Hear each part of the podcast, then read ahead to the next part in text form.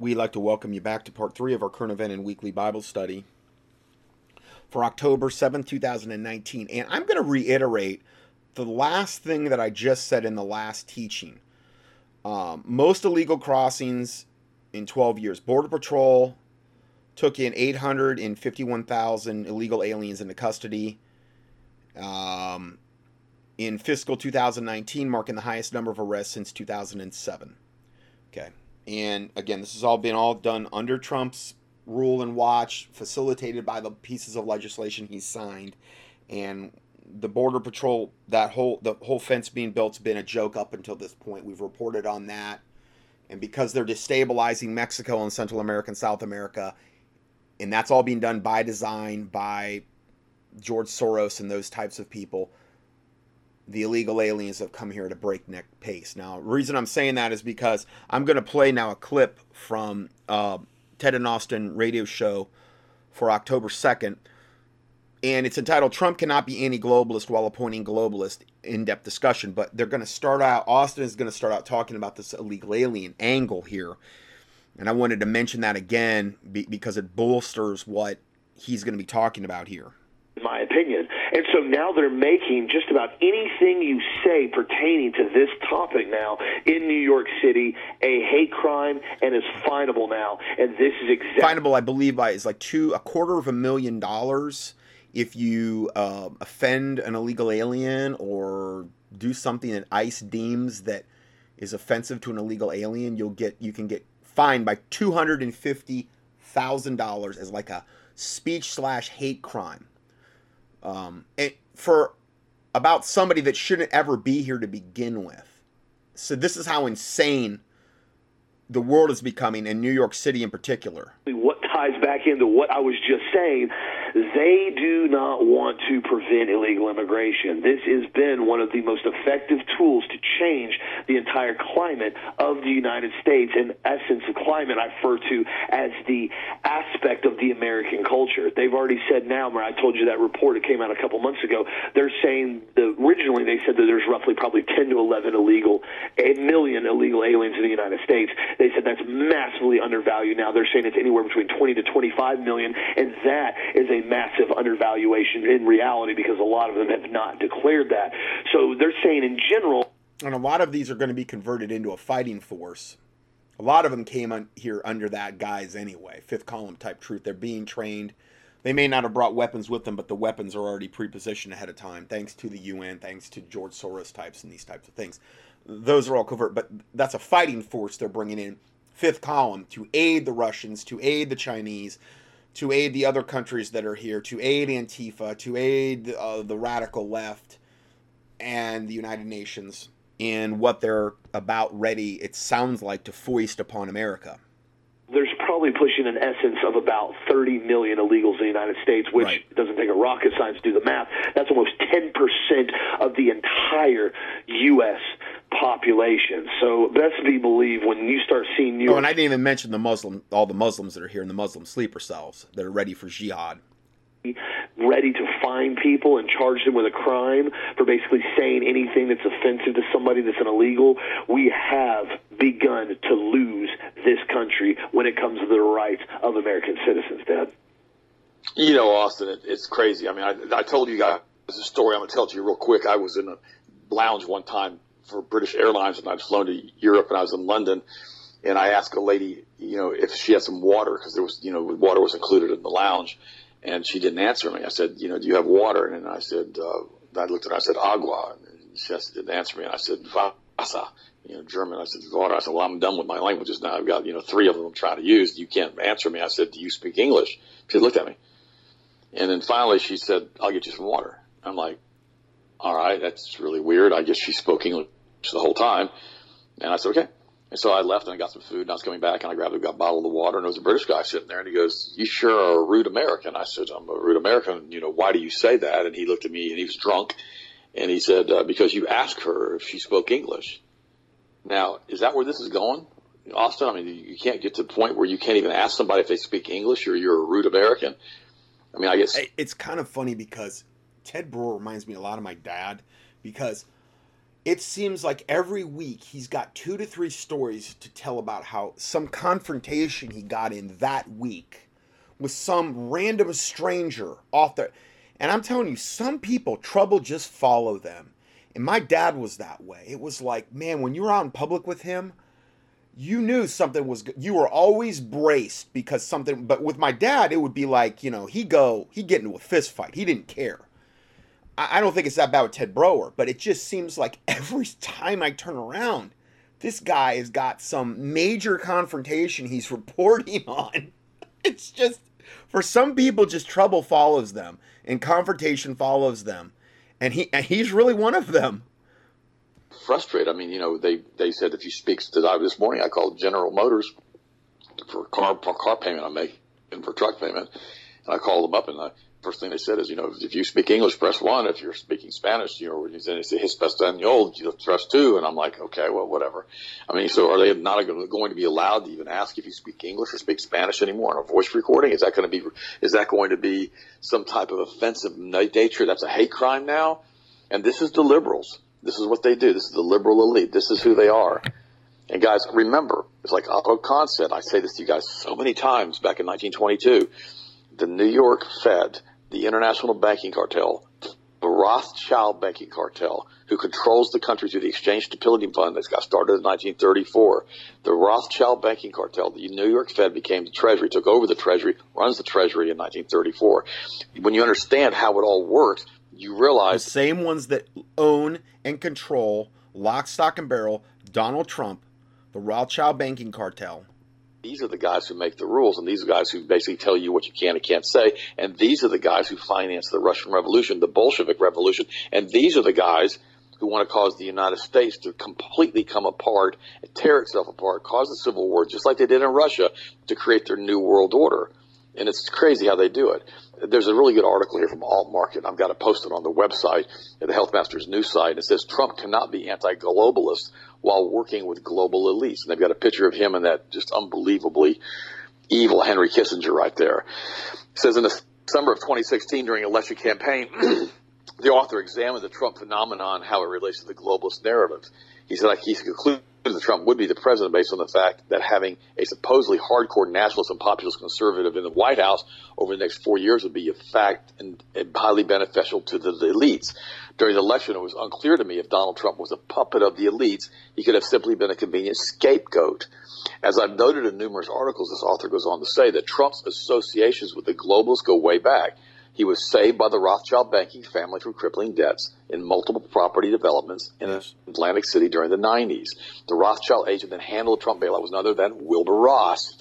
Guys, I've told you this. The senior managing director of the New York Rothschild banking cartel. Okay. Okay. And again, this is why I'm playing this because we've just heard from a multitude of different people. Most of them were just totally, Dave Hodges being at the spear tip, most of the people in alternative media that are talking about all the stuff with the Marines being called up and the coup and all that, they are 100% not talking about this, about his wicked, evil connections all of the his wicked background. They are not mentioning it. All they're going to do is focus on the left and how wicked and evil they are and just ignore all of Trump's wicked evil connections. I'm not going to do that. And this is why this I need to reiterate it over and over because it's just like I'm fighting it every single broadcast now. Ross is now Trump's Commerce Secretary, which indicates that this relationship to the Rothschilds continues to this day.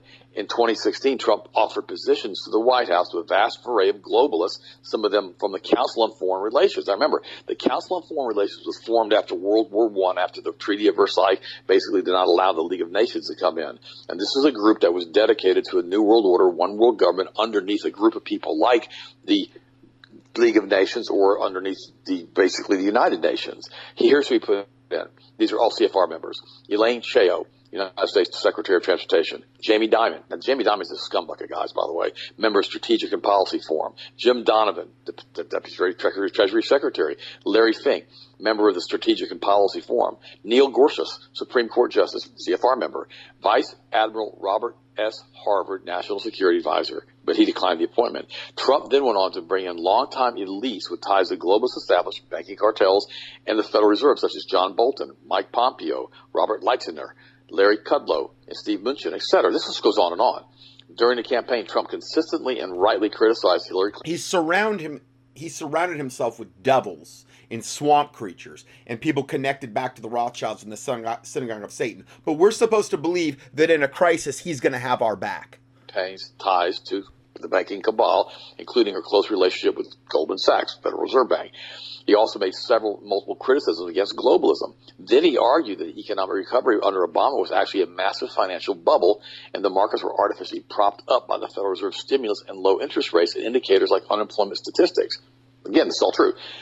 After the election, Trump proceeded to saturate his cabinet with the same banking elites yep. he once attacked.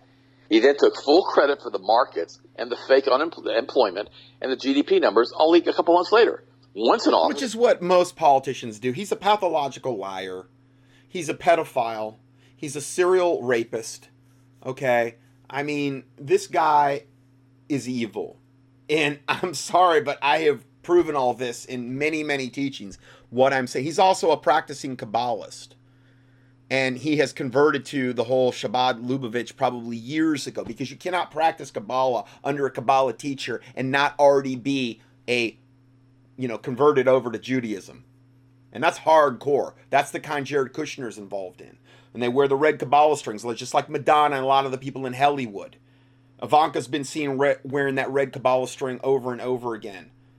Her her Antichrist, potential Antichrist husband is is openly Chabad Lubavitch, hardcore Kabbalist Judaism. Okay, not throwing all Jews under the bus. I'm just saying that sect is definitely high level Jewish witchcraft where they practice the Kabbalah. I mean, we're talking bad, bad news. But yet, he's going to have our back, I'm sure, and never do us wrong. Trump suddenly abandoned his promise to indict the Ken Clintons, and any pursuit of fighting the globalists fell by the wayside. Exactly. Instead, Trump turned all his attention on China, opening the door to an economic war as a useful distraction for the globalists while they continued to pull the plug on financial life support. If Trump was going to do battle with the globalists, establishment, why would he surround himself with so many elites?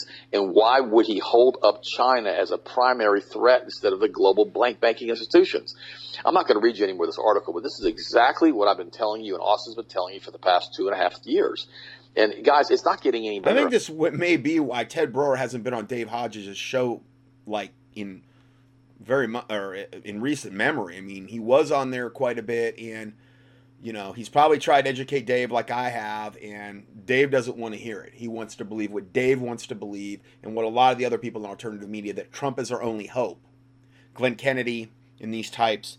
Glenn Kennedy told me that. I read it on air. He's our only hope. And, you know, he's not our only hope. He's not our hope at all. Jesus Christ is our only hope. So, this is what we're dealing with here.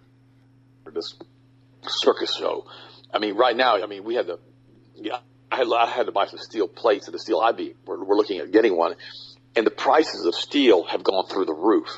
I mean, what you used to could buy for thirty or forty dollars is like one hundred and fifty dollars now, and the fabricators have gone through the roof. And you're like, what the heck?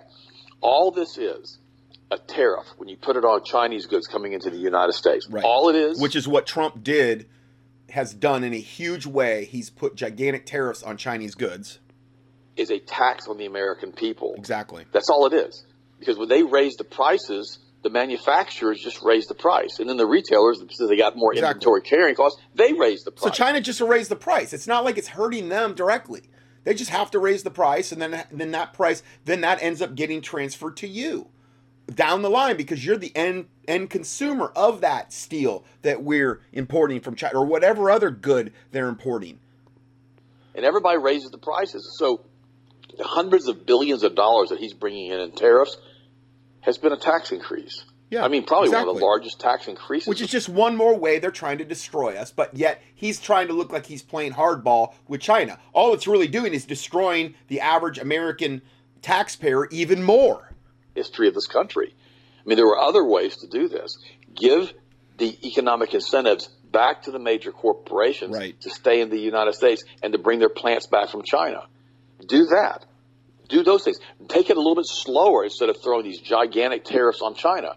And put that stupid telephone down. Stop tweeting all this stuff all the time and causing all this havoc and havoc in the international markets. But remember, Austin, these people who are supporting Trump think he's the savior.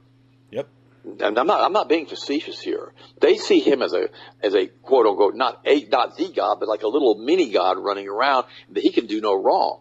And then you got the Q thing trotting around with Trump, basically saying, "Oh, he's playing multi-dimensional chess." No, he's not. Yeah. He's putting the international banking And the other false prophets like Jonathan Cahn job and in, in Mark Taylor um, out there bolstering that from a religious amp, uh, standpoint, saying God's giving me this revelation that Trump is playing 3D chess and that he's here to. No, he's not. You're not hearing from God. You're hearing from Satan. I did a whole subject. I did a whole teaching on on Taylor and on Jonathan Cahn job, and you know that's what's going on. So that's that's taking care of the religious right that are believing Taylor and Jonathan Cahn and thinking that Trump can do no wrong when they are false prophets, clearly hearing from Satan, clearly deceiving the body of Christ. cartels in complete and total control of the United States, along with CFR members. That's what he's done. And I love this article that I just posted from altmarket.com. And you guys need to realize that when these types of this, this is an article by Brandon Smith, and I love Brandon Smith's writings, but he's telling you the truth. Just like I told you the truth yesterday with what Chuck Baldwin said. All of this stuff is being orchestrated through AIPAC. You think, well, I can't believe you said that. I'm telling you, that's what it's being orchestrated through. Because these are the guys that are being controlled through the Federal Reserve Bank that basically set up the Balfour Agreement, who run the country through the Federal Reserve Bank now in 1913. We, because of that act of 1913 with that blithering idiot Woodrow Wilson who was being basically blackmailed because it was a fair at Princeton, and he pushed this thing through by Samuel Untermyer. This is what's going on. We've got to deal with this mess from over 100 years ago. We need to clean house. This Federal Reserve System needs to go away. It just needs to go away. We And just then- talked about that with the taxes, Federal Reserve Act of 1913, which is where the, all this mess all started, which led into the IRS. we have to bite down on it. And basically, we're going to have to nationalize the feds. What we're going to have to do so we don't shut down the banking system. And if we and we need to declare all of their debt basically unconstitutional and be done with them. But they were smart. They sold a bunch of that debt to foreign countries, and they interlocked us. Instead of just holding themselves, they sold it to foreign countries through our bonds and through our treasury bills. And when they did that, they locked us into the debt. So their banking institutions, the Rothschild banking institutions, which are run out of Switzerland, they need to come back and pay all these people back for all this funny money they put out. They've got the assets. They've got quadrillions of dollars. They could do all of that. And they need to be held accountable for what they're doing, Austin. And these bankers need to be put on trial for what they've done and for the complete and total fraud they are trying to bring us into this mess with this new world order. That's in my opinion. And Brandon Smith, that is an excellent article you wrote. Austin, what do you think? Uh, that's very accurate. I mean, and that's really what it comes down to is because the bankers are the ones that are pulling the strings. You have to understand that. You know, the Congress and the Senate, most of them are compromised, but in most cases, they're compromised and do what they're told.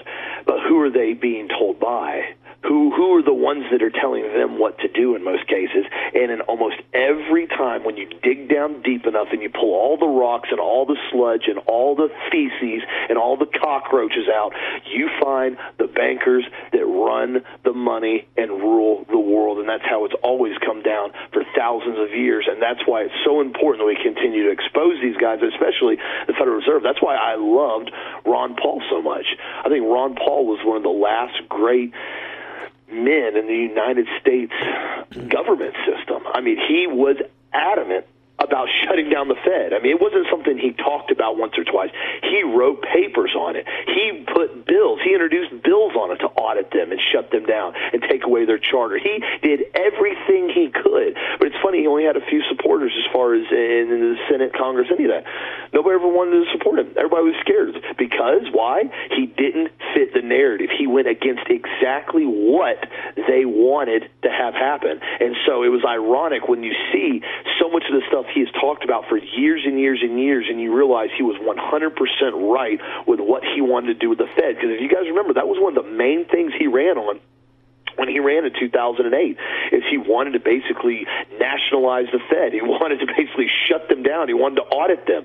And, you know, you could go into detail. We've talked about it so many times, but this is why it's so important to get these banks under control because they're trying to set up a full blown tyrannical regime globally. You already see China is the new face for that. It's crazy now. I saw an update report from Nicole Howe from yesterday, October 1st, saying now the Chinese regime has now announced a new rule which now will require all residents to pass a facial recognition test in order to apply for internet via smartphone or computer. This is what's coming here. They're beta testing it all in China. Rule will be implemented by December 1st, 2019. In addition, it will be now illegal to sell any phone or landline number and transfer it to another person privately. All telecom carriers must use facial recognition to test whether an applicant who applies for internet connection is allowed to have internet connection and is the owner of the ID that they use. At that same time, carriers must test the ID to make sure it's genuine and valid. All telecom carriers must upgrade their services terms and conditions and notify all their customers they are not allowed under any circumstances to transfer or resell their cell phone SIM card to another person by the end of November 2019.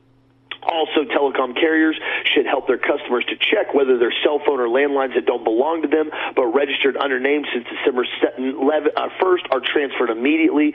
For unidentified numbers, the telecom carriers must investigate and close the lines immediately. They are clamping down in China, guys. They are about to do something big in that country, and they're making sure that nobody has the ability to get any type of inside or outside internet connection or phone calls or anything in or out of that country unless they are identified. And again, what does that boil back to what we talked about in part one, where they're trying to totally control the narrative and totally trying to, whatever communications, they want to be able to control all of that so that you're only getting lies their facial recognition ID number. Now, there's a reason why they have that. People already have talked, and we've talked about for years the social credit score. The China regime is forcing people to register their real identities to get internet because they want to control people's speech 100%. Authorities have arrested thousands of people in recent years because they've posted topics that the regime deems sensitive, including the most recent Hong Kong protests, which there have been normal arrest, numerous arrests on for people just putting memes and comments out online. MIIT's new rule on facial recognition to identify an internet user means the government can immediately track their online activities using their social media posts and websites they visit because of their facial recognition ID just to get internet connection. In cities and public places, as you guys already have probably heard, train stations, airports, government buildings, entrances to museums, pretty much any place that they want to keep at least moderately secure, police use smart glasses to check each passerby's identity and facial scan and whether or not they have a criminal record it's about to go full blown tyrannical in, in China if it has not already done so. They're now reporting, as you guys know, this year, the end of this year, they're going to have almost 700 million facial recognition surveillance cameras in China, essentially one camera for every two people. They're now reporting by January 30th, 2022, they're saying China will have 2.7 billion surveillance cameras installed throughout the country, which it doesn't take a uh, mathematician to realize they are putting a full blown grid up in that country, and they're about to make sure by the end of this year nobody has internet or phone system unless they are a good little slave. Because remember, you get your surveillance, your facial recognition ID number, you get your internet. That's cool. Okay, great. Now, if you make a comment on Instagram or you make a comment on Facebook or you send an email out or you go to a website that the communist regime does not agree with, they immediately drop your social credit score and penalize you and give you a warning. If you do it again, they drop your social credit score again. By the third time, they revoke your internet and phone card. So your ID doesn't work anymore. So then, as you see, they're saying, well, if anybody transfers a phone number or a SIM card to another person, it's illegal. Why? Because they're trying to cut down on the black market SIM card transfers for people that have had their social credit scores drop so far they can no longer get telephone or internet access anymore because they're basically banned by the communist regime. the fact that this is going on in this country and we don't have the United Nations and NATO and the entire European Union and the United States pitching a fit. Why, why would they pitch a fit? That's what they want to bring to their countries. For about a humanitarian crisis in China right now boggles my mind. But it goes to show you the reason why is because this is the giant dream of the New World Order. China, this is being done in China because this is the first rollout of the New World Order regime. Yep.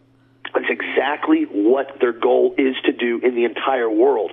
Because there's no legitimate reason why you see United Nations and NATO pitching a hissy fit about some country not allowing water to their, you know, somebody in the country or them starting a war in their own country and them going, oh, we need to invade their country, we need to intervene. Now, China basically saying that the population of China is not going to be able to have internet or phone calls unless they have the ability to follow every single rule that the Chinese Communist government dictates, and if they don't abide by those rules, their credit score drops to nothing, and they're essentially homeless peasants on the street, and they get picked up for organ harvesting. Mm-hmm. Nobody talks about that. Oh, yeah. I haven't heard the United Nations bring that up one single time. So this is what's they going on. They have mobile execution vans, and and you know if you get picked up you, you go for the organ harvesting and they, they do it when you're alive because that's the only way to really do org, organ harvesting right the right way. And I've, I've heard about the horse stores and they don't give you any any anesthesia either. You are alive when you get but then again if you get into a thing here in america and you have an organ donor card it's, it's pretty much the same way. Let's say you're let's say you're knocked out you're you're whatever and you know they're they deem you as whatever even though they could save you but they want your organs. Well, guess what? They take them out when you're alive and you feel everything unless they've given you anesthesia, but they don't want to give you anesthesia because that would ruin the potentially ruin the organs. So understand if you sign an organ donor card, and I've, I've talked about this a lot, just key in organ organ donor in the keyword search box at contendingfortruth.com. I have a gigantic file on it. I mean, it's one of the most horrific things you could ever be a part of there. But I really wanted to bring that up today, Dad, because I found that quite troubling to realize that they are taking it even another step further now in that communist regime over there. And always remember, guys, the Rothschild banking cartel is the central bank of China. Yeah. So they're, they're, yep. they're our central bank. Again, this mm-hmm. is the mm-hmm. group that controls both sides of the narrative. They're also the central bank of Russia, but Russia's trying to get rid of them. But China basically is controlled by the Rothschild banking cartel. And, and this is this is what's going on. So that means that the bankers are controlling both sides of this narrative, and they're allowing the information to come out about China as much as they want to have come out because they control Reuters and AP. They're, they literally are like Rolling Stone called them a few years ago. They're like a giant vampire squid that's wrapped his tentacles around the planet. I mean, this is who these guys are. I mean, this is the group that I've talked about so many times that took down Building 7. They control everything you see, you hear. We're like, we're in the Twilight Zone with these clowns. Brandon Smith, I, am going back to this article that I read a second ago. I want to read you one more, two more paragraphs from this. Trump's UN speech, and listen to what he says. I don't know if he listens to our show or not. Trump's UN speech, in which he criticized globalism, was the latest and perhaps the most blatant attempt to sucker conservatives into thinking maybe Trump was indeed playing 4D chess. He's not. Rather, Trump is playing the role, the part, the act he has always played, just as he played the role on WWE wrestling or his role in The Apprentice. It is Trump's job to attack the globalists, and it is their job to pretend to attack him. All the exactly. while, the real targets of attack are conservatives, exactly. sovereignty, yep. activists, and freedom yep. advocates. And I'm going to add to this. Second, he's playing his part. So, oh, Trump's getting attacked. Oh no, oh no. Let's all get on the Trump train. Let's ignore all the, the wicked evil stuff and all his wicked evil connections.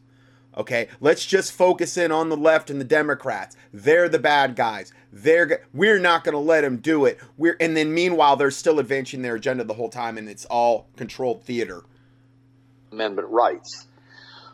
What is the purpose of the facade? The fake wrestling match between Trump and the elite. Yeah, because he was in the WWE. I mean, with all that Vince McMahon fake garbage, I reported on that before. He's just he's an actor. That's all he's doing. It's like pro wrestling say Andre the Giant and Hulk Hogan, to get conservatives invested in a false paradigm to co-opt our movement and our momentum and to ultimately to chain us to Trump's reputation and then drown us when he goes down. Exactly. While activists wait around for Trump to take action against the globalists, they sit idle, accomplishing little. Mm-hmm. While activists put all of their hopes in a Trump solution into the globalist problem, they remain unprepared for the fallout when it is revealed that he was a complete waste of time. Right. The masterstroke of the elites using Trump as a weapon is the one main was as that one man might be able to nullify the activism of millions. In other words, what he's doing is with Q and with Trump, all of us who were basically had enough of Obama are basically not all of us, but most of them, as far as the conservative movement have sat back now on their laurels and wait, and they're waiting for Trump. And he goes, the solution to remain continually vigilant of Trump's rhetoric and policies and to call him out, which is exactly what we do on the show, when he does anything that violates constitutional principles, which we do constantly, like with his red flag gun laws, or anything that aids the globalists in their efforts to trigger an economic reset, and I'll say a civil war. It's so important, guys, that we don't put our hope in Trump. Mm-hmm. Our hope is in the one who made the universe and the God Almighty. They're the ones that these guys are fighting against. These are the guys that basically we need to be, you know, aware of and who they are. Now, exactly, exactly, and I, I think that's why I waited till the end to play that after I got through all this stuff about this Marines being activated and possible civil war and all this other stuff. We I gotta feel like I, I need to constantly bring my, myself included, back to, to focus in on who does Trump represent? What is what is the real deal with this guy? And it's very important because you're you could wind up like Dave Hodges, where it's just oh, it's all forgotten. It's just all forgotten, and let's just focus in on the left and and you know. All right, so let's shift gears here, and I'm probably going to make this the last part because the bottom line is I really want to get this information up. It's breaking. And if I carry this to four to five parts tonight, what's going to happen is I'm not going to have this thing up for another two days. And it's going to be old news. And it's, I, I want to get this up tonight. So, um, next report is, uh, well, this is about the um, ABC, CBS, the major news networks all refused to cover abortionists who kept aborted babies. The grotesque nature of abortion and the industry that profits from it is routinely hidden by the national pre- press beneath a gauzy layer of r- rhetorical blather about the woman's right to choose. It's drummed into public into the public daily. Abortion is a precious civil right, um, a sacrament of feminism, not really death, let alone murder. But look no further than the discovery of more than 2,200 dead babies in an Illinois garage of a recently deceased, and I'm sure he's enjoying hellfire, uh, abortionist named Ulrich Klopfer. They told us Dr. Kermit Gosnell was one of a kind in his creepy storage of dead baby parts in jars. It turns out he was a piker. Klopfer stored each fetus in a plastic bag full of medical grade preservative, which I would imagine formaldehyde, put them in boxes, more than 70 boxes from garage floor to the ceiling. You talk about demon possessed and sick beyond anything you could even imagine. Indiana's Attorney General reports the records indicate these babies lost their lives between 2000 and 2002 when Dr. Klopfer operated three abortion clinics in Fort Wayne, Gary, and South Bend. One man told Fox News that his mother, who was Klopfer's neighbor, always wondered what was in those boxes. Only Fox News cared about the revolting story. CNN gave it 30 seconds on a weekend. The New York Times offered one story deep inside the paper on page A22. ABC, CBS, NBC, MSNBC, NPR, PBS, the same networks that wailed for hours about the inhumanity of illegal illegal alien kids in cages had no interest in something a thousandfold more horrific though. And this shows you that, you know, if it's evil, it's good, and if it's good, it's evil in today's day and age. So, just some Bible verses on abortion and child sacrifice. Deuteronomy 27 25. Cursed be he that taketh reward to slay an innocent person. Well, what is an abortionist? What is the nurses that are there? What are the receptionists? I mean, they're all part of it as far. What are the the people that run Planned Parenthood? Cursed be he that taketh reward to slay an innocent person. They're all in on it. The doctor's the most direct one. But, you know, he's taking a reward. They're getting paid to slay an innocent baby. And then it says, and all the people shall say amen, meaning not, you know, we agree. Proverbs 8:36 But he that sinneth against me meaning God wrongeth his own soul all they that hate me love death so you know be careful what you're what you're setting before your eyes and you know a, a lot of people are like into the whole horror slasher movie and the bible said i'll set no wicked thing before my eyes and it says all they that hate me love death be careful what your what your passions are and what you're putting before your eyes but you know, these people that work at abortion clinics, they love death, essentially. You know, deep down. And some more than others. Psalm 106, 37. Yea, they sacrificed their sons and their daughters unto devils. And they shed innocent blood, even the blood of their sons and of their daughters, whom they sacrificed unto the idols of Canaan. And the land was polluted with blood. And that's what our land is. It's polluted with blood. So all the stuff I, you know that's going down right now in the country and all these things that are going on, we're ripe for judgment. Our land is polluted with blood, and there's no national repentance. There's no shutting down. I know some abortion clinics have shut down, but you know there there's a gigantic one they've just they just opened in um, Missouri or Illinois that I'm going to get into next, and so you know doesn't look good for America. Proverbs 6 16 through 17 says, These six things doth the Lord hate, yea, seven are an abomination unto him a proud look, a lying tongue, and these are self checks for all of us, and hands that shed innocent blood. Those are just three of them. Hands that shed innocent blood. And that, what more is an abortionist than that? Isaiah 59, 6 and 7 says, Their works are works of iniquity, and the acts of violence is in their hands. Well, that would be an abortionist. Their feet run to evil. They make haste to shed innocent blood, meaning they, they speedily want to shed innocent blood. And that's what these abortionists are. Their thoughts are thoughts of iniquity. Wasting and destruction are in their past. And it's a proven fact that typically, whenever you have an abortion clinic, witchcraft is going to be involved in that most of the time the owners are either witches or the people that work there are witches they're occultists and they view every single baby being sacrificed is not only are they making a living but those are sacrifices to whatever god they're worshiping whatever false deity and fallen angel they're giving them to like artemis lilith chemosh moloch. These are some of the main ones of deities that they they sacrifice to. And i've done a whole i've done tons of teachings on this just key in abortion in the keyword search box at contendingfortruth.com We've went into this in detail. Deuteronomy 19, 9 and 10 says, If thou shalt keep all these commandments to do them, which I command thee this day, to love the Lord thy God and, and to walk ever in his ways, that innocent blood be not shed in thy land. So see, if I was president, boy, oh boy, it'd be it'd be rough for America because that's the first order of business I would have. No more innocent blood being shed in the land. None. Done. Done. But see, when you do that, the land becomes cursed and polluted, and evil takes over, and evil is attracted to that. And that's why the world is so getting so wicked because you've got was it like over 100,000 abortions every day worldwide. Okay? According to their own statistics. You always hear the, well, there's 4,000 aborted babies in, in America. Yeah, but what about worldwide? It's 100,000. And then that's not accounting for all the abortions that occur by birth control the pill, the patch, the birth control, uh, IUDs, um, the RU84 or whatever that uh, morning after pill. Those are all other abortifactive potentially in their in their use. I mean, some more overtly than others. I've, I've covered this in a lot of other teachings. Just keying contraception in, in the keyword search box at contendingfortruth.com.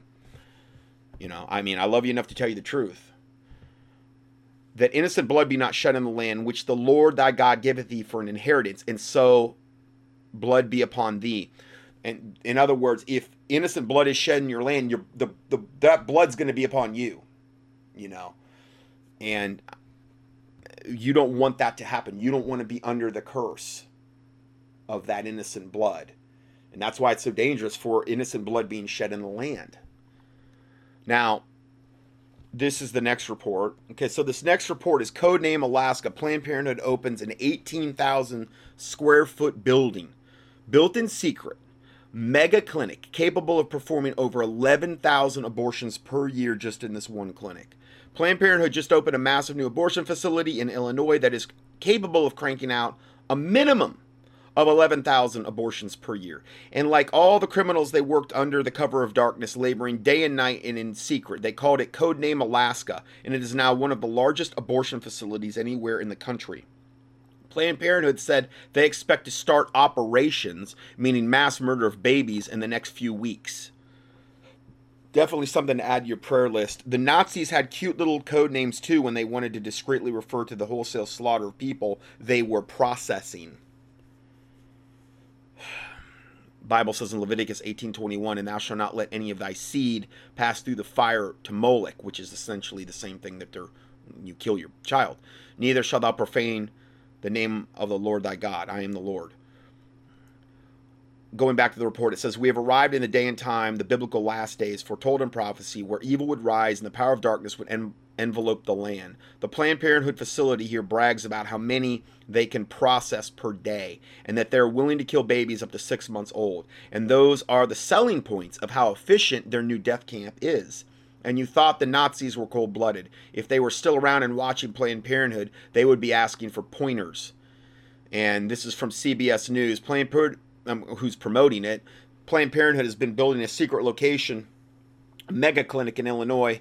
The new location is just 13 miles away from Missouri's last remaining abortion clinic, a facility in St. Louis fighting to keep its license.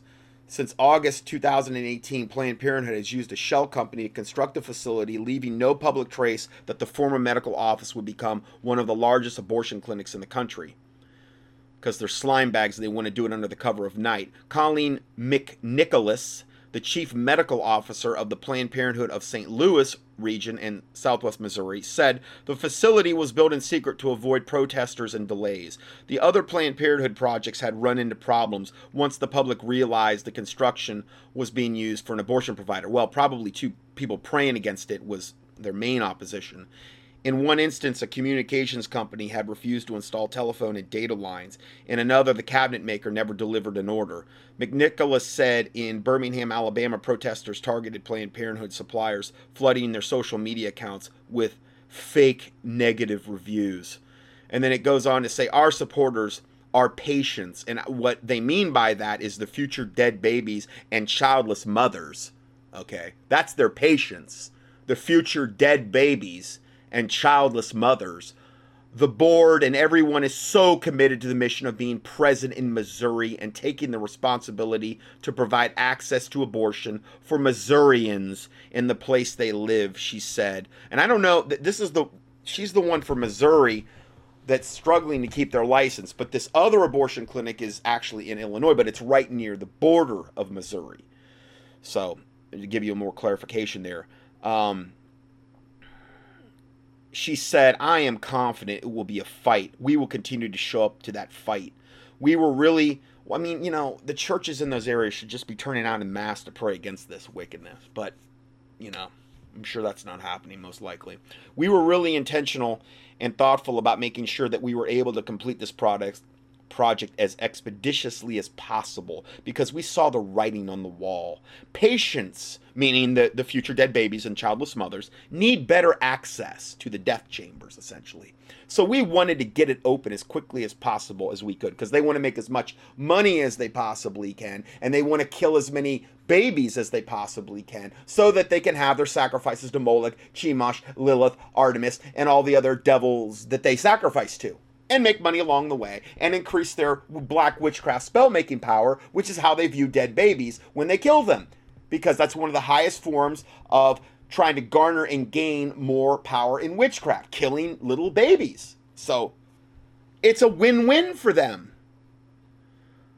And then, have you heard of the Negro Project? Far left liberals are silent as it's shown the number one killer of blacks in America is Planned Parenthood and their racist agenda. But, you know, I don't know why the um, it says there's a big billboard here. I think it's in New York City. The most dangerous place for an African American is in the womb. Yeah, because the blacks uh, tend to abort over 50% of the um, pregnancies, according to statistics. I'm not saying whites are innocent or Hispanics, but blacks have the highest rate of that. And that's statistics. It's not being racist. Planned Parenthood expects the facility to begin, um, and this is back to this report. Planned Parenthood expects the facility to begin taking patients later this month. In the meantime, the organization's St. Louis location said it's planning to double its clinic escort staff on Wednesday in anticipation of increased protests. Well, I'm glad there's protests. Praise God. I mean, there needs to be massive amounts of Christians mobilizing toward this.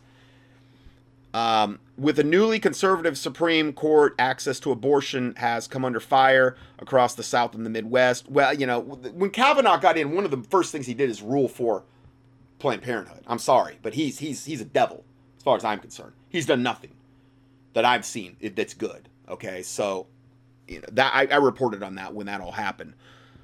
Anyway, where state lawmakers have raced to pass laws that can ban the procedure in hopes of over, overturning Roe versus Wade, which is one of the things on our prayer list, the 1973 Supreme Court case that legalized the procedure. Next report pro life, national right to life to testify against. This is unbelievable. Pro life, the organization, National Right to Life, to testify against a Tennessee bill to ban all abortions. Now, this is from August 19th. This is one of those ones that I've been wanting to get to, that I just kind of accelerated it. And this is from LifeSite News. As Tennessee law, and I don't know where this is at now, but as of August 19th, this is what they were saying. As Tennessee lawmakers debate their latest proposal to end abortion in the state, America's most prominent pro life lobbying group, which is National Right to Life, is condemning the measure, condemning the measure to end abortion in the state as irrational and foolish. Okay, so if you've given, if, if you're giving any money to National Right for Life, you need to stop. Okay, now I understand, like the one that's reported on this LifeSite News, they're Catholic. So you got to really weed through stuff as far as where you're where you're giving your your your money, your ties, and these types of things. You need to vet things out, and and you know because you know they're actually evil as far as I'm concerned. Like other states, Tennessee has been considering legislation to ban abortion once a fetal heartbeat can be detected.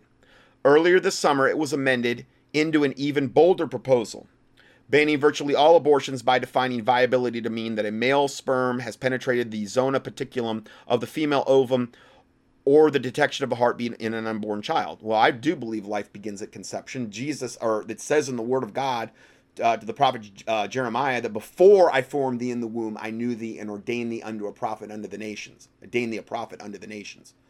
Okay, so he knows us before we're formed in the womb. So life does begin at conception. And there's other verses you could prove that out as well. Anyway, starting effectively at conception, the bill would make committing an abortion a Class C felony and revoke a violator's med- medical license in all cases except to prevent the death of pregnant women or to prevent serious risk of substantial and irreversible impairment of a major bodily function of the pregnant woman. However, during PAC legislative hearings earlier this month, National Right to Life Committee General Counsel James Bopp testified against the bill. He said, quote, it's not a matter of whether these judges are pro life. It's the reality that they have an obligation to follow precedent, meaning that we should have abortions. That's the precedent that he's evidently arguing for. Now, he's the National Right to Life General Counsel. Okay? He's arguing for abortion here. And then he goes on to say, and there's simply no question that pre viability prohibitions are unconstitutional. Oh, I didn't know that the Constitution got into the whole sanctity of life thing and, you know, unconstitutional. So we we have to kill babies or be able to kill babies um, before they're viable, according to this devil from the pit of hell. It says we have precedent we cannot avoid with a clever legal argument. Boy, dude, I wouldn't want to be in your shoes standing before God on Judgment Day, is all I'm saying. I'm not saying I'm perfect, okay? But wow. Really?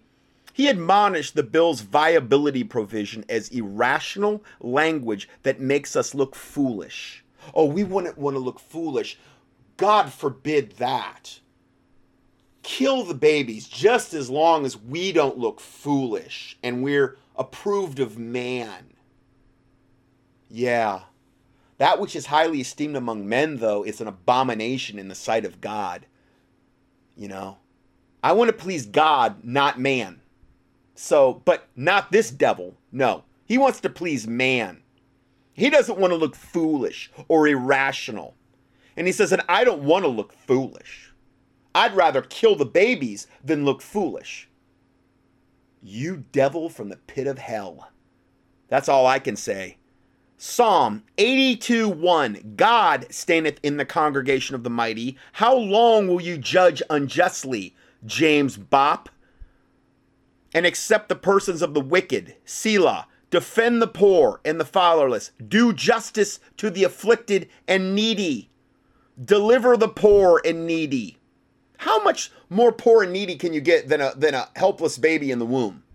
How much more? Can you can you get any more poor and needy than that one? I don't think so. Rid them out of the hand of the wicked. You mean like the wicked abortion doctors that want to kill them or prescribe an R84 morning after pill? Yeah. We're supposed to rid them out of the hand of the wicked. But not not not James Bopp, baby. Not him. Matthew 8 10, 18 10. Take heed that ye despise not one of these little ones, for I say unto you that in heaven their angels do always behold the face of my Father which is in heaven. Mark 9:37. Whosoever shall receive one of these children in my name receiveth me. Oh, what if you kill one of those children in the womb? Are you receiving Jesus? No, I think you're doing the exact opposite. And whosoever shall receive me receiveth not me, but him that sent me, meaning the Father. Psalm 127 3 Lo, children are an heritage of the Lord, and the fruit of the womb is his reward. But see, Mr. Bopp doesn't want to look foolish or irrational. That's all that really matters to this devil. NRLC has faced criticism in the past. This is the same organization, this National Right for Life. Should be National Right for Death, is what it should be. Why don't they just change their mind? National Right to Life. No, it's National Right to Death. Has faced criticism in the past for allegedly putting the priorities of the Republican establishment ahead of the pro life causes. And this is why it's so important where you're. Don't, don't give any money to. You can bring a curse on yourself giving money to somebody like this. Okay? Because you're furthering their wicked causes and their wicked agenda. They have opposed federal heartbeat legislation, national right to life, and putting its weight behind policies unrelated to abortion to pressuring lawmakers and affiliates to support rape and incest exceptions and even pro abortion Republicans such as Senator Lisa Murkowski. Um, so they've supported her. She's pro abortion. So, boy, boy. Okay, have you heard about this? Christian and Jewish Jewish clergy bless abortion clinic and claim God is present in this space. Here's a picture of these devils in an abortion clinic, all these different religious devils, all hellbound and wanting to take as many people to hell with them as possible. They're calling the killing unborn babies sacred work a group of clergy gathered Tuesday to bless an Austin, Texas abortion facility. The Huffington Post reports the Religious Coalition for Rep- Reproductive Choice, To Kill Your Baby, and Texas Freedom Network organized the event at the Women's, the Whole Women's Health, an abortion chain known for numerous health and safety violations.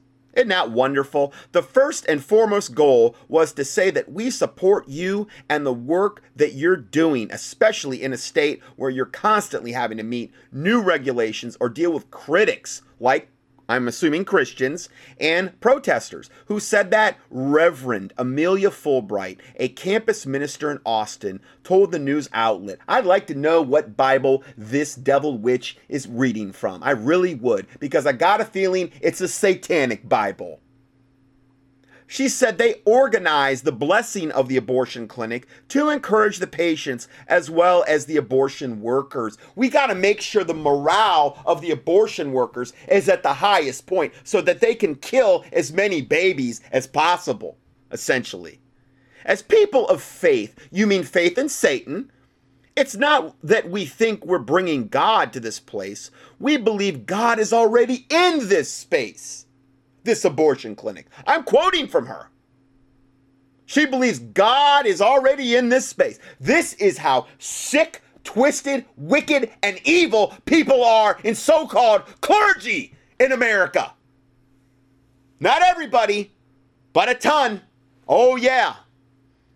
We wonder why the country's moving the direction it's working, moving, because as the church goes, so goes the country and the church is totally yoked up with the government through their 501c3 status, which is totally unbiblical.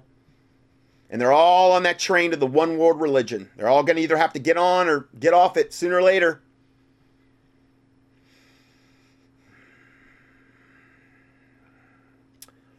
She goes on to say, but it's to ask for prayers of safety, healing, and peace to infuse the space with an energy that is life giving for women. Yes, life giving. Go in there pregnant, okay, let's say six months, whatever, however pregnant you are, and you come out with a nice dead baby and a childless mother because that's so stinking life giving, isn't it? Isn't it? No, she's right though. I'm the one in the wrong. I'm the bigoted Christian. She's the minister, even though women have a no right to be ministers and clergy according to the Bible. The Bible says the pastor, the bishop, the deacon, or the elder has to be the husband of one wife. Doesn't say the wife of one husband. Sorry, that's what the Bible says. Most of these are all women that call themselves clergy that are in this thing to bless this abortion clinic.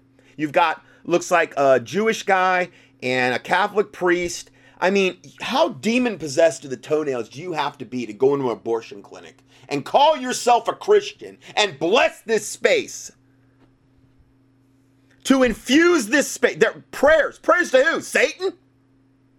They're asking for prayers from Artemis, Chemosh, Lilith, and Molech, which are the four main child sacrifice deities that I'm aware of, and Satan for safety and healing and peace.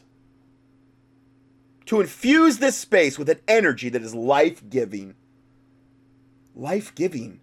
It's a place where mass murder is being committed every day.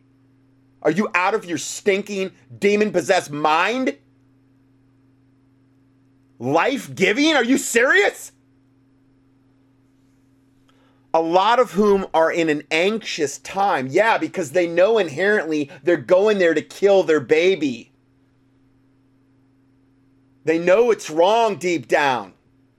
Unless their conscience is totally seared with a hot iron, they know it's wrong. That's why they don't want them to have those fetal ultrasounds. Because a lot of the time, if you're forced to view a fetal ultrasound before you get an abortion, there's a very high likelihood you're not going to abort your baby. At bare minimum, they could give it up for adoption. There's thousands and thousands of people waiting to adopt babies.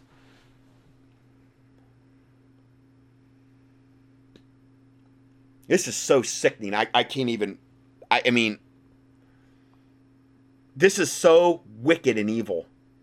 The Reverend Katey Z Zeh, or whatever, executive director of the Religious Coalition for Reproductive Choice, said they believe abortion is sacred work. Yeah, it, it is for a witch. You're right. It is. Let me read you that quote from my abortion file. These are just some headlines from some of the other reports I've covered in times past. Former Satanist, I perform satanic rituals inside abortion clinics because it's the perfect place to do it. Many Satanists believe abortion is sacred, and some participate in procedures themselves. In fact, King explained that participating in abortions is particularly important for Satanists because it's considered as the best way to give an offering to Satan. He explained in Satanism, killing some someone or something or the death of something is the most effective way to get your spell accomplished as far as trying to get Satan's approval to give something that you want. Killing something is the best way to go.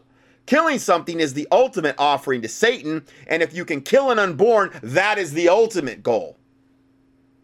my, my file on this is so big now, and I don't even remember to add to this most of the time. It's 67 pages.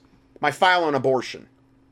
So I don't even know where that quote is, but it was the quote where the one lady that worked there said that, you know, we, we, my, um, she said, "You practice your religion, I'll practice mine. My religion is um, holy child sacrifice." And she she dedicated all of these abortions that she was performing or had a part in to Artemis, the fallen angel Artemis, the deity she worshipped, and she that's how she gained more power. I can't even find it anymore. It's I've got so many stories on the abortion thing. It's just so sickening.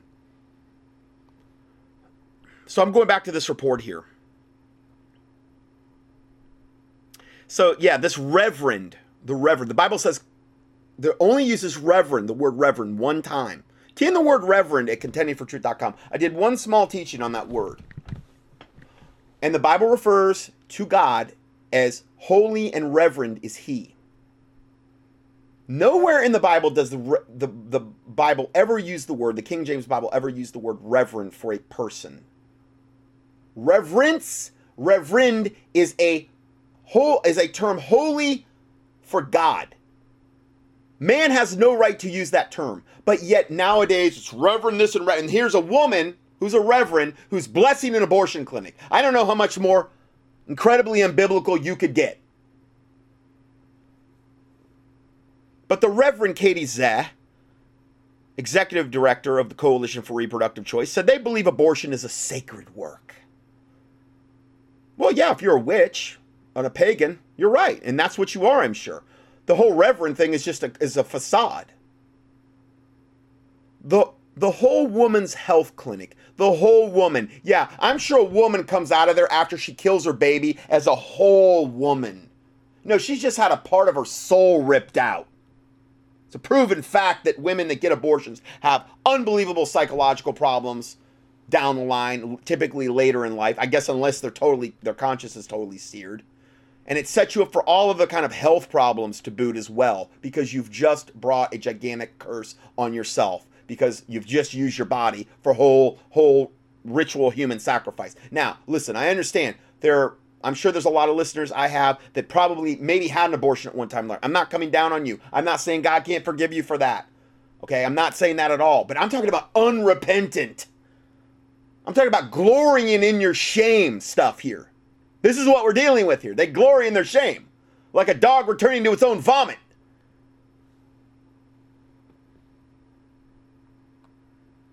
The Whole Woman's Health Clinic in Austin is also a blessed place, not only because of our ritual of blessing on Tuesday, but because providing reproductive health services, you mean the death of the babies, the killing, the mass murder of babies in the clinic, that's their version of reproductive health services, has always been a sacred work. Yes, to Satan, to witches and warlocks and pagans, you're absolutely right.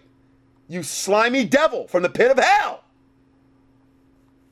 She said 10 clergy representing Presbyterians, uh, Episcopalians, Unitarian Universalists, United Church of Christ, Disciples of Christ, and Reform and Reconstructionist Jews participated in the event.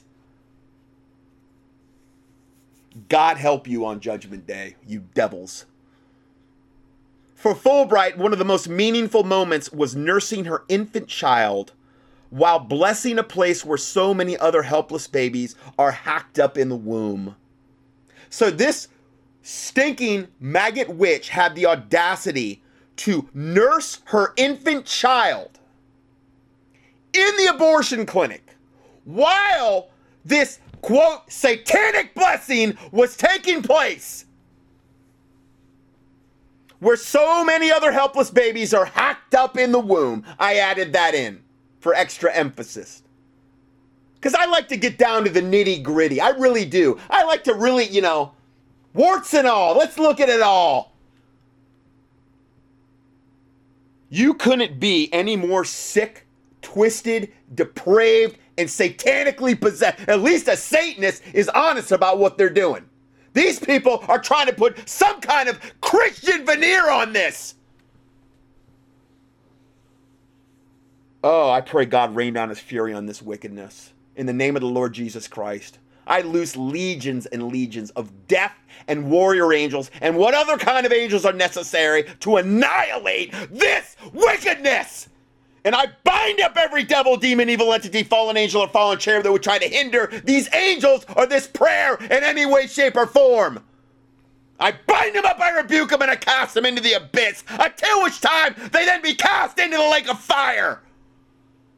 Sick of playing patty cake with this garbage. If I'm this mad, how mad is God? There's a hundred thousand abortions going on every day in America or worldwide. Innocent blood screaming out. For decades, this has been going on. Can you imagine how God feels?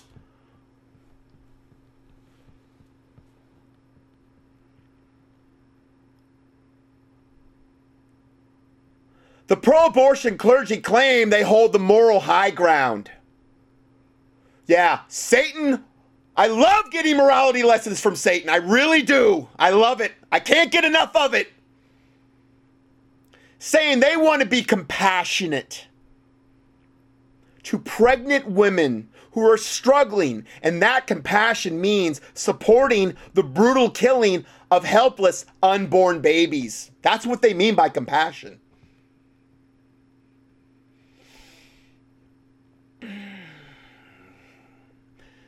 This devil Reverend Zeh said, quote, because our prophetic teachings emphasize caring for our neighbors. See, I love how they just try to twist and twist and twist scripture. You, I mean, can you imagine being this demon possessed where you're going in there and trying to biblically justify your position? Because our prophetic teachings emphasize caring for our neighbors, progressive faith communities are called to respond to pregnant people with compassion and affirmation so that they can kill and slaughter their baby. That's compassion on a level I've never heard. See, I, what I'm doing is I'm giving you the real interpretation of what she's saying. She goes on to say, quote, "We know that making reproductive decisions can be hard work." Yeah, it is hard. It's very, very hard to make that decision to kill your unborn baby. It's tough. It can be hard work spiritually and emotionally. Yet we believe God accepts the decisions of conscience each person makes, even if it's totally contrary to the Word of God, even though child sacrifice is totally forbidden in the Word of God, and will bring the most severe judgment on the land. And that's why Satan is so obsessed with us having access to it and why he's so obsessed of convincing women to get it. Because he wants judgment. He knows God's judgment is going to fall on the land. He knows it's going to attract more demons and devils. He knows it's going to curse the land more.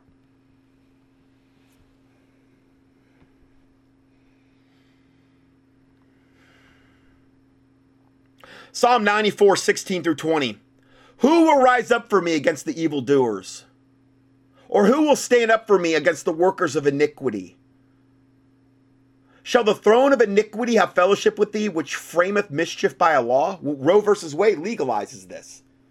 It's framed mischief, meaning evil and wickedness, by a law. It's made this legal.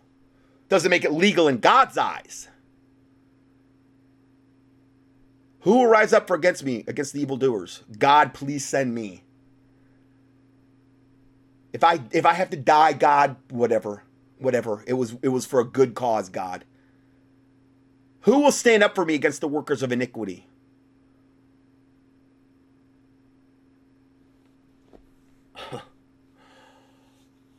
Matthew 7:15 Beware of false prophets which come to you in sheep's clothing but inwardly they are ravening wolves. That's what these devils are that go into abortion clinics and bless them. They, inwardly they're ravening wolves. They love death. And the Bible says all they that hate me love death. Titus 115b through 16 unto them that are defiled and unbelieving is nothing pure but even their mind and conscience is defiled. Cal, isn't that a perfect example of what we just described? These people are so defiled and so unbelieving, yet they try to put some kind of biblical spin on this.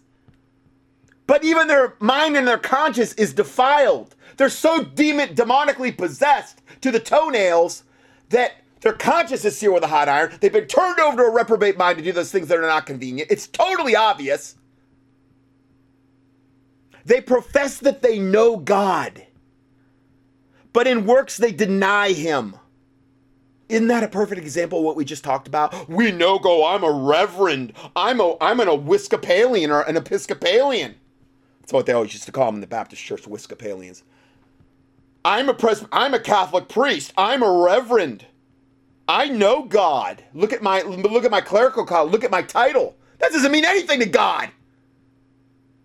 They profess they know God, but in works they deny him. Yeah, you mean a work like going to an abortion clinic and a blessing it and saying there's it's sacred work being done there? Being abominable and disobedient and unto every good work reprobate. I don't know how much more reprobate you could get than that.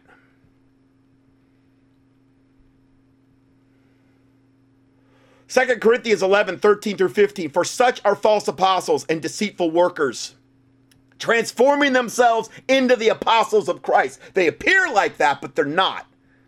And no marvel, for Satan himself is transformed into an angel of light. Therefore, it's no great thing if his ministers also be transformed as ministers of righteousness.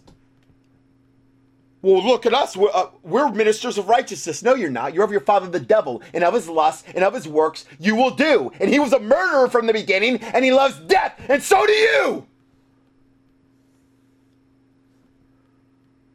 whose end shall be according to their works.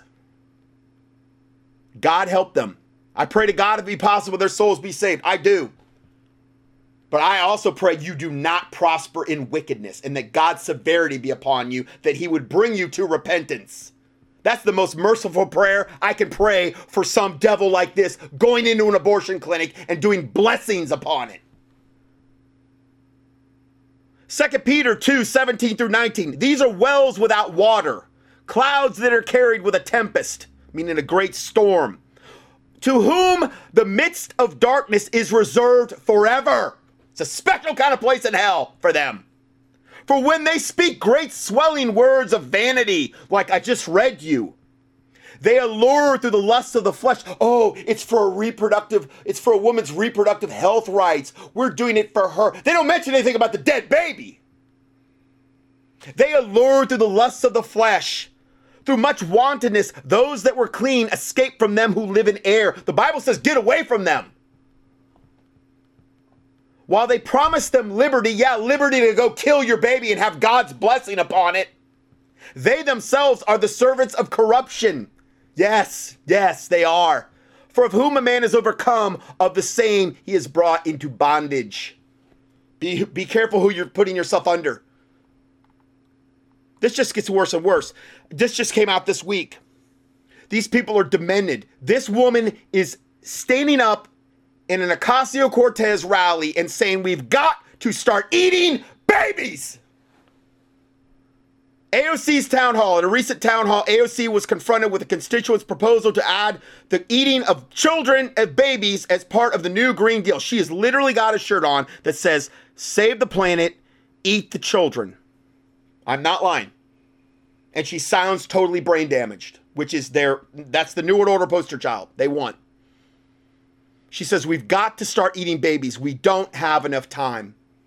We're running out of time. It's it's this big. We're all going to be dead in ten years because of the carbon. Even though carbon dioxide is what feeds the plants. that's why we're having a massive greening going on in the world that can be documented from space. But we got to make sure we get rid of all the carbon dioxide and get rid of all the sunlight because that's exactly what Satan wants because he's trying to terraform the world and turn it into something where humans can't even survive. Because he wants to kill off humanity because humanity is made in God's image. I'm just going to play this clip for you. Here, uh, there's a picture over here in the PDF. So sickening. We only have a few months left. I love that you support the Green Deal, but it's not getting, you know, getting rid of fossil fuel. It's not going to solve the problem fast. So it's this is this lunatic woman in Corona, New York, Queens Public Library. And she's like, "Oh, I like you support the fossil fuel." She sounds totally brain damaged, and she probably is, I'm sure and probably from the vaccines and the fluoride and the chlorine and the GMOs and all the other stuff and the chemtrails and all the stuff they're doing to kill us off and the, and, and the smart meters and all the other EMFs we're being bombarded with. Okay, and I'm not saying that's her fault, but she's demon possessed to the toenails and she's up here going to the most radical actress that we have in Congress because she's an actress. She she's um tried out for the role of congresswoman. She got it and then she got elected. Ocasio Cortez, who was doing wet t shirt contests in a bar prior to her being a congresswoman, who is totally unqualified for the office. And now she's going to have this demon possessed devil tell her that we've got to start eating the children because we're running out of time. Enough. A Swedish professor saying, you know, we can eat the dead people, but that's not fast. So the Swedish professors are saying we got to, we can eat the dead people, but that's not fast enough. So I think your next. So she's taking off her jacket now, which is unveiling her shirt Save the planet, eat the children. Campaign slogan has to be this we got to start eating babies. So that's the campaign slogan. She's proposing that Ocasio Cortez. I think it's great. I think she should have that as her campaign slogan. Save the planet, eat the babies. Why not? We don't have enough time. There's too much CO2. All of you. Too much CO2. You, you know, CO2 is, again, what is greening the planet. It's what the plants live off of. Okay? If we didn't have CO2, we would have no plants. A pollutant. Too much CO2. Oh my gosh. We have to start now, please.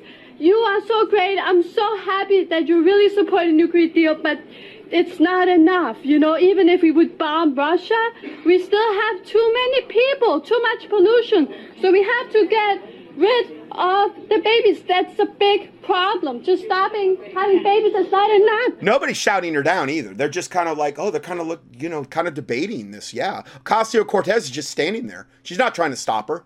Nobody is because they're open to this. See, the demons and devils emanating and operating through these maggots essentially are open to this thought. And it's just like, ah, they probably didn't want to say it, but hey, if she's going to say it, you know, that's, you know, it's a good idea. There's a lot of people that are nodding silently in their head, if not outwardly, about this that are in this crowd. It's a woman's body, and she should not be forced to carry anything inside of it. You wouldn't make her keep a tapeworm. So she's referring to her baby as a tapeworm. Okay, I wonder, I'm glad, I bet you she's glad her mother didn't think of her as a tapeworm when she was in the womb because she's so feminazi and so progressive and so much more hip than the average Christian. She, she refers to the babies as tapeworms. Heartbeat. So you're comparing a baby to a tapeworm? A fetus is a parasite, sweetie. That is not what a oh, fetus you, looks you like. devil. Okay? It's a group of cells at 12 weeks. You think that it is the white man's duty to fix everybody's problems, right? Now, this is a Satanist girl that was in Austin, Texas, and this was Alex Jones. They went there, and she's saying, You think it's the white man's job or whatever to think all this? Did you adopt? You adopt? How many? How many did I adopt? I kill my kids. I kill my kids. They, they, she, she even they went on to, to quiz her more, and she's like, "I kill my kids. That's what I do. Basically, I do it for fun." She's laughing as she's saying this. They love death. They love human sacrifice. They love getting pregnant so that they can kill their babies. I talked about this last week. Okay, so that's all we have for for that one there. Um, and then we have Greta Thunberg that we talked about last week, the ideal New World Order model slave mouthpiece puppet. Sickly, vaccine brain damaged, brainwash, stunted growth. There's a picture of her here. She's vegan. She's malnourished and her growth is stunted. And a, a lot of it is a, a combination of being vaccine brain damaged and being a strict vegan okay shows her around a group of other 16 year olds and she is her growth is so stunted she's about a head shorter than the average 16 year old when i first saw her i thought well is she like 10 years old no No, she's not. She's she's 16, which I couldn't even believe. Um, and so we have that, and it's just one thing after another after another, and then the last. I think this is the last point I'm going to cover on this. Puberty blocking drugs given to transgender kids have killed at least 6,370 of them, FDA report finds. So if you do make it out of the womb, okay, Satan, you're still in Satan's crosshairs. I mean, you're vaccinated with all these these vaccines, hepatitis B, which is sexually transmitted disease, right off the bat, first day you're ever born. They're trying to kill you off as quickly as they can. Okay, the medical the medical pharma cartel.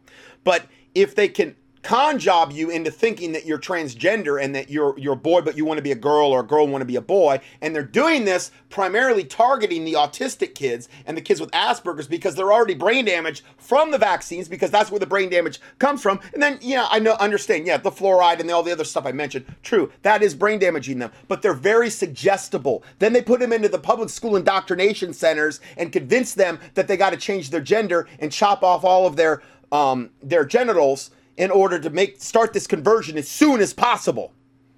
So, new data released by the US Food and Drug Administration reveals that since the year 2012, more than 40,000 people have suffered adverse reactions from taking the drug, taking the hormone blocking pharmaceutical Lupron, while at least 6,370 people have died since 2014 from taking the drug commonly prescribed to children who've been manipulated into believing they're transgenders in need of some kind of chemical sex change. Lupron has reportedly caused more than 25,500 serious reactions in patients, and that's probably only a fraction, just in the last five years alone. According to the FDA, many of these adverse reactions appear to have occurred in patients who were prescribed the drug for off label uses, such as transgender therapy.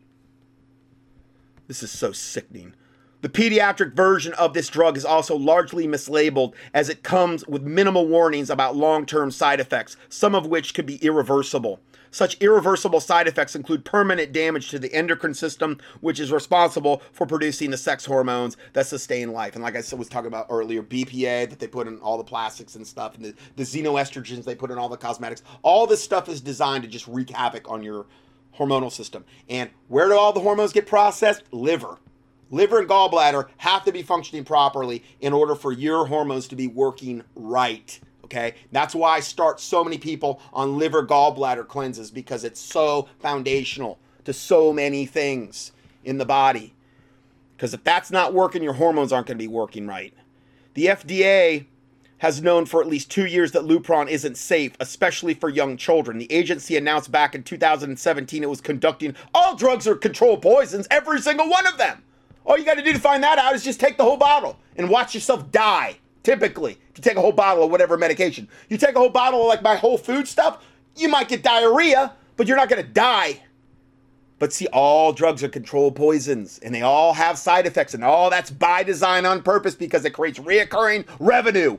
It's been that way for decades and decades and decades, ever since the pharma cartel took over the medical system way back around like 1930 and 1920s and those types of areas. I've got into this before. Just see an IG Farben medical cartel. Do a keyword search for it. Do, do a keyword search for pharmaceutical or um, pharmakeia at, the, at contendingfortruth.com. I've done whole studies on this. The agency announced back in 2017 it was conducting a specific review of the nervous system and psychiatric events in association with the use of GnRH antagonists, a class of drugs, including Lupron, in pediatric patients. Pediatric, they're giving this evidently to. However, nothing thus far has come out of this alleged inquiry. Of course not, because they want to keep killing kids and annihilating them and destroying them as much as they can because they're medical pharma cartel and they're of the father of the devil and uh, of his lusts and of his works they will do. And they, they love death just like Satan does. I'm not saying every person in the medical pharma cartel is evil, but I'm saying at the top, the people, you know, that fund the hospitals, the people that fund the own the pharmaceutical companies, they're Satanists. They're Luciferians. And that sickness permeates from the top down. Doesn't mean everybody in the in those. I, I'm not saying emergency medicine's not wonderful and you break a bone and you get it, but I'm saying that it, increasingly it is becoming. I mean, they're going to force try to force vaccinate everybody. and you cannot drug your body into good health. It's impossible. You just can't do it. Sorry. Body wasn't designed for that. One thing to t- do something to get you out of the woods temporarily or whatever, emergency medicine, listen, great. But beyond that, you just can't drug your body into good health. It's impossible. So nothing thus far has come out of this inquiry, which first came about as a result of questions that were raised by Kaiser Health News and Reveal from the Center of Investigative Reporting, including why so many children who are being given Lupron now suffer from persistent seizures. Why? Because that's a side effect of Lupron. Hey, it's worth it. Get your genitals all cut off. Go on Lupron. I'm sure you won't regret it down the road. You, hey, listen, you're 11, you're 9. You know fully well what you want to do with your life at 9 years old, right? Or maybe at 5 years old. Because they're going to try to keep doing this more and more and more, lower and lower and lower. You, you fully know what you want in life at that age, right? You, you, make, you can make a fully informed decision, especially when you have parents that are demon possessed to the toenail telling you to get the surgery or to take the Lupron, and you have teachers that are demon possessed to the toenails that are all infested in Common Core and where other socialist programs they're in telling you, yes, it's a right thing to do. And probably the doctors are on the on that bandwagon too. In the United States alone in 2017, prescriptions for Lupron raked in about $669 million. Oh, the, the love of money is the root of all evil. That doesn't hurt either.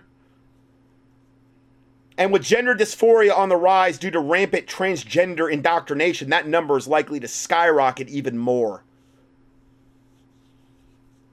For more related news about how the social engineers are using the LGBTQP movement for pedophile, propaganda to destroy children's lives while making pharmaceutical companies obscenely rich, be sure to check out evil.news. I believe that's um, uh, Mike Adams. He's got a whole bunch of uh, things there that, uh, you know, and I'm going to cover this one last thing because I've got a little extra time here. And it's it's when I when I saw Dave Hodges with that Diet Coke in front of him, which is what also what evidently Donald Trump drinks sometimes by the case I mean, 12 a day, I heard, or more, upwards of maybe a case a day. They just keep bringing him, keep bringing him. He's so brain damaged now from all the NutraSweet, the aspartame in the Diet Cokes. He's highly suggestible just from that alone. So, what happens one hour after drinking a can of Diet Coke? Did you know findings from a variety of studies show that routine consumption of diet sodas, even one per day, can be connected to a higher likelihood of heart disease, stroke, diabetes, metabolic syndrome, which is what causes you to gain weight, and high blood pressure. In addition to contributing to weight gain, Susan E. Swithers, a professor of psychological sciences and behavioral neuroscientist, said these things. Number one, first 10 minutes when you drink a Diet Coke. Tricks your taste buds and attacks your teeth. The phosphoric acid attacks the enamel in your teeth, while the artificial sweeteners like aspartame hit your system. The aspartame may trigger taste receptors and trick your body into thinking it is just processed sugar. Now, this doesn't even get into all the other horrible ingredients in the Diet Coke. This is just talking about a couple. It also doesn't get into the fact that when you drink a Diet Coke, you're drinking mun- municipal water. Okay, so it's got all the chlorine and all the fluoride and all that other garbage in there that are also going to further brain damage you. Okay, plus you get the aluminum from the can, and aluminum is the number one Alzheimer's. And you got phosphoric acid in the can, and phosphoric acid will leach the aluminum out of the can at a much higher rate because that's what it does. Okay, I use phosphoric. I use a, a product I call called superphosphozyme in order to digest kidney stones in the majority of cases. It's one of the it's one of the products I use in my kidney stone protocol. Okay? But what you don't do is let it sit in your mouth where it can dissolve your tooth enamel. All right. And in that regard, if taken with other things that are going after the kidney, that are trying to cleanse the kidneys, it can be good, but I typically do it short term. So it does have some uses. It's just that, you know, if you're doing copious amounts of this stuff every day, you're destroying your teeth enamel. And I've got whole protocols for the teeth too. You can email me. I've done just key in teeth health at contendingfortruth.com, but I've, I've updated that file quite a bit. So, the, the aspartame may trigger taste receptors and trick your body into thinking it's just processed sugar. That's the first 10 minutes. By 20 minutes, like regular Coke, this can this can trigger insulin, which sends your body into a fat storage mode. Data from a number of studies, including nurses' health and health professionals follow up, reported a greater risk of type 2 diabetes, high blood pressure, and heart disease. This is a very sanitized version of what it does. Okay. I could probably get a lot more hardcore, but these are just some of the things. Also, some of the data indicates that those who consume artificial sweetener beverages double the risk of metabolic syndrome, which is related to diabetes, cardiovascular problems, and weight gain. By 40 minutes, and this is where it can cause addiction, the potentially deadly combination of caffeine and aspartame, which I think they was it was NutraSweet, and then they changed it to like amino tame. I don't even know. They they keep changing the name in order to water it down in in so you don't know what it's in in there. Anyway, the potentially deadly combination of caffeine and aspartame creates a short addictive high similar to the way cocaine works. Excitotoxins are released. That's what NutraSweet does. Excitotoxins are released, which may exhaust your brain by overstimulating its neuroreceptors, especially if consumed on a regular basis. Uh, number four, 60 minutes and beyond. Can deplete nutrients, make you hungry and thirsty for more. And that's all the whole point of it. It's all about recurring revenue. It's like taking a drug. Oh, here's here's my next dosage of drug. You know, it's totally unnatural. It's got all kind of drugs in it. You know, so that's why it's so addictive. I, I personally can't even stand. I haven't even touched this stuff in years, but I can always remember when trying diet colas and things like that before. The horrible taste. And I could never understand how anybody could, but I guess if you just keep doing it, it's like smoking. The first time you try it, it's horrible. You know, like when I was a little kid and I oh sneak out and try a cigarette and then cough my guts out. I'm like, why would anybody want to do this? Was similar to me when the first time I ever tried like a diet soda. I can remember when I was growing up, my aunt Patty and Uncle Gary they they drank this stuff called Tab. It was in a it was in a it was in a, a pink um can. It said Tab on it. I don't think they have it anymore. Man, that stuff was horrible.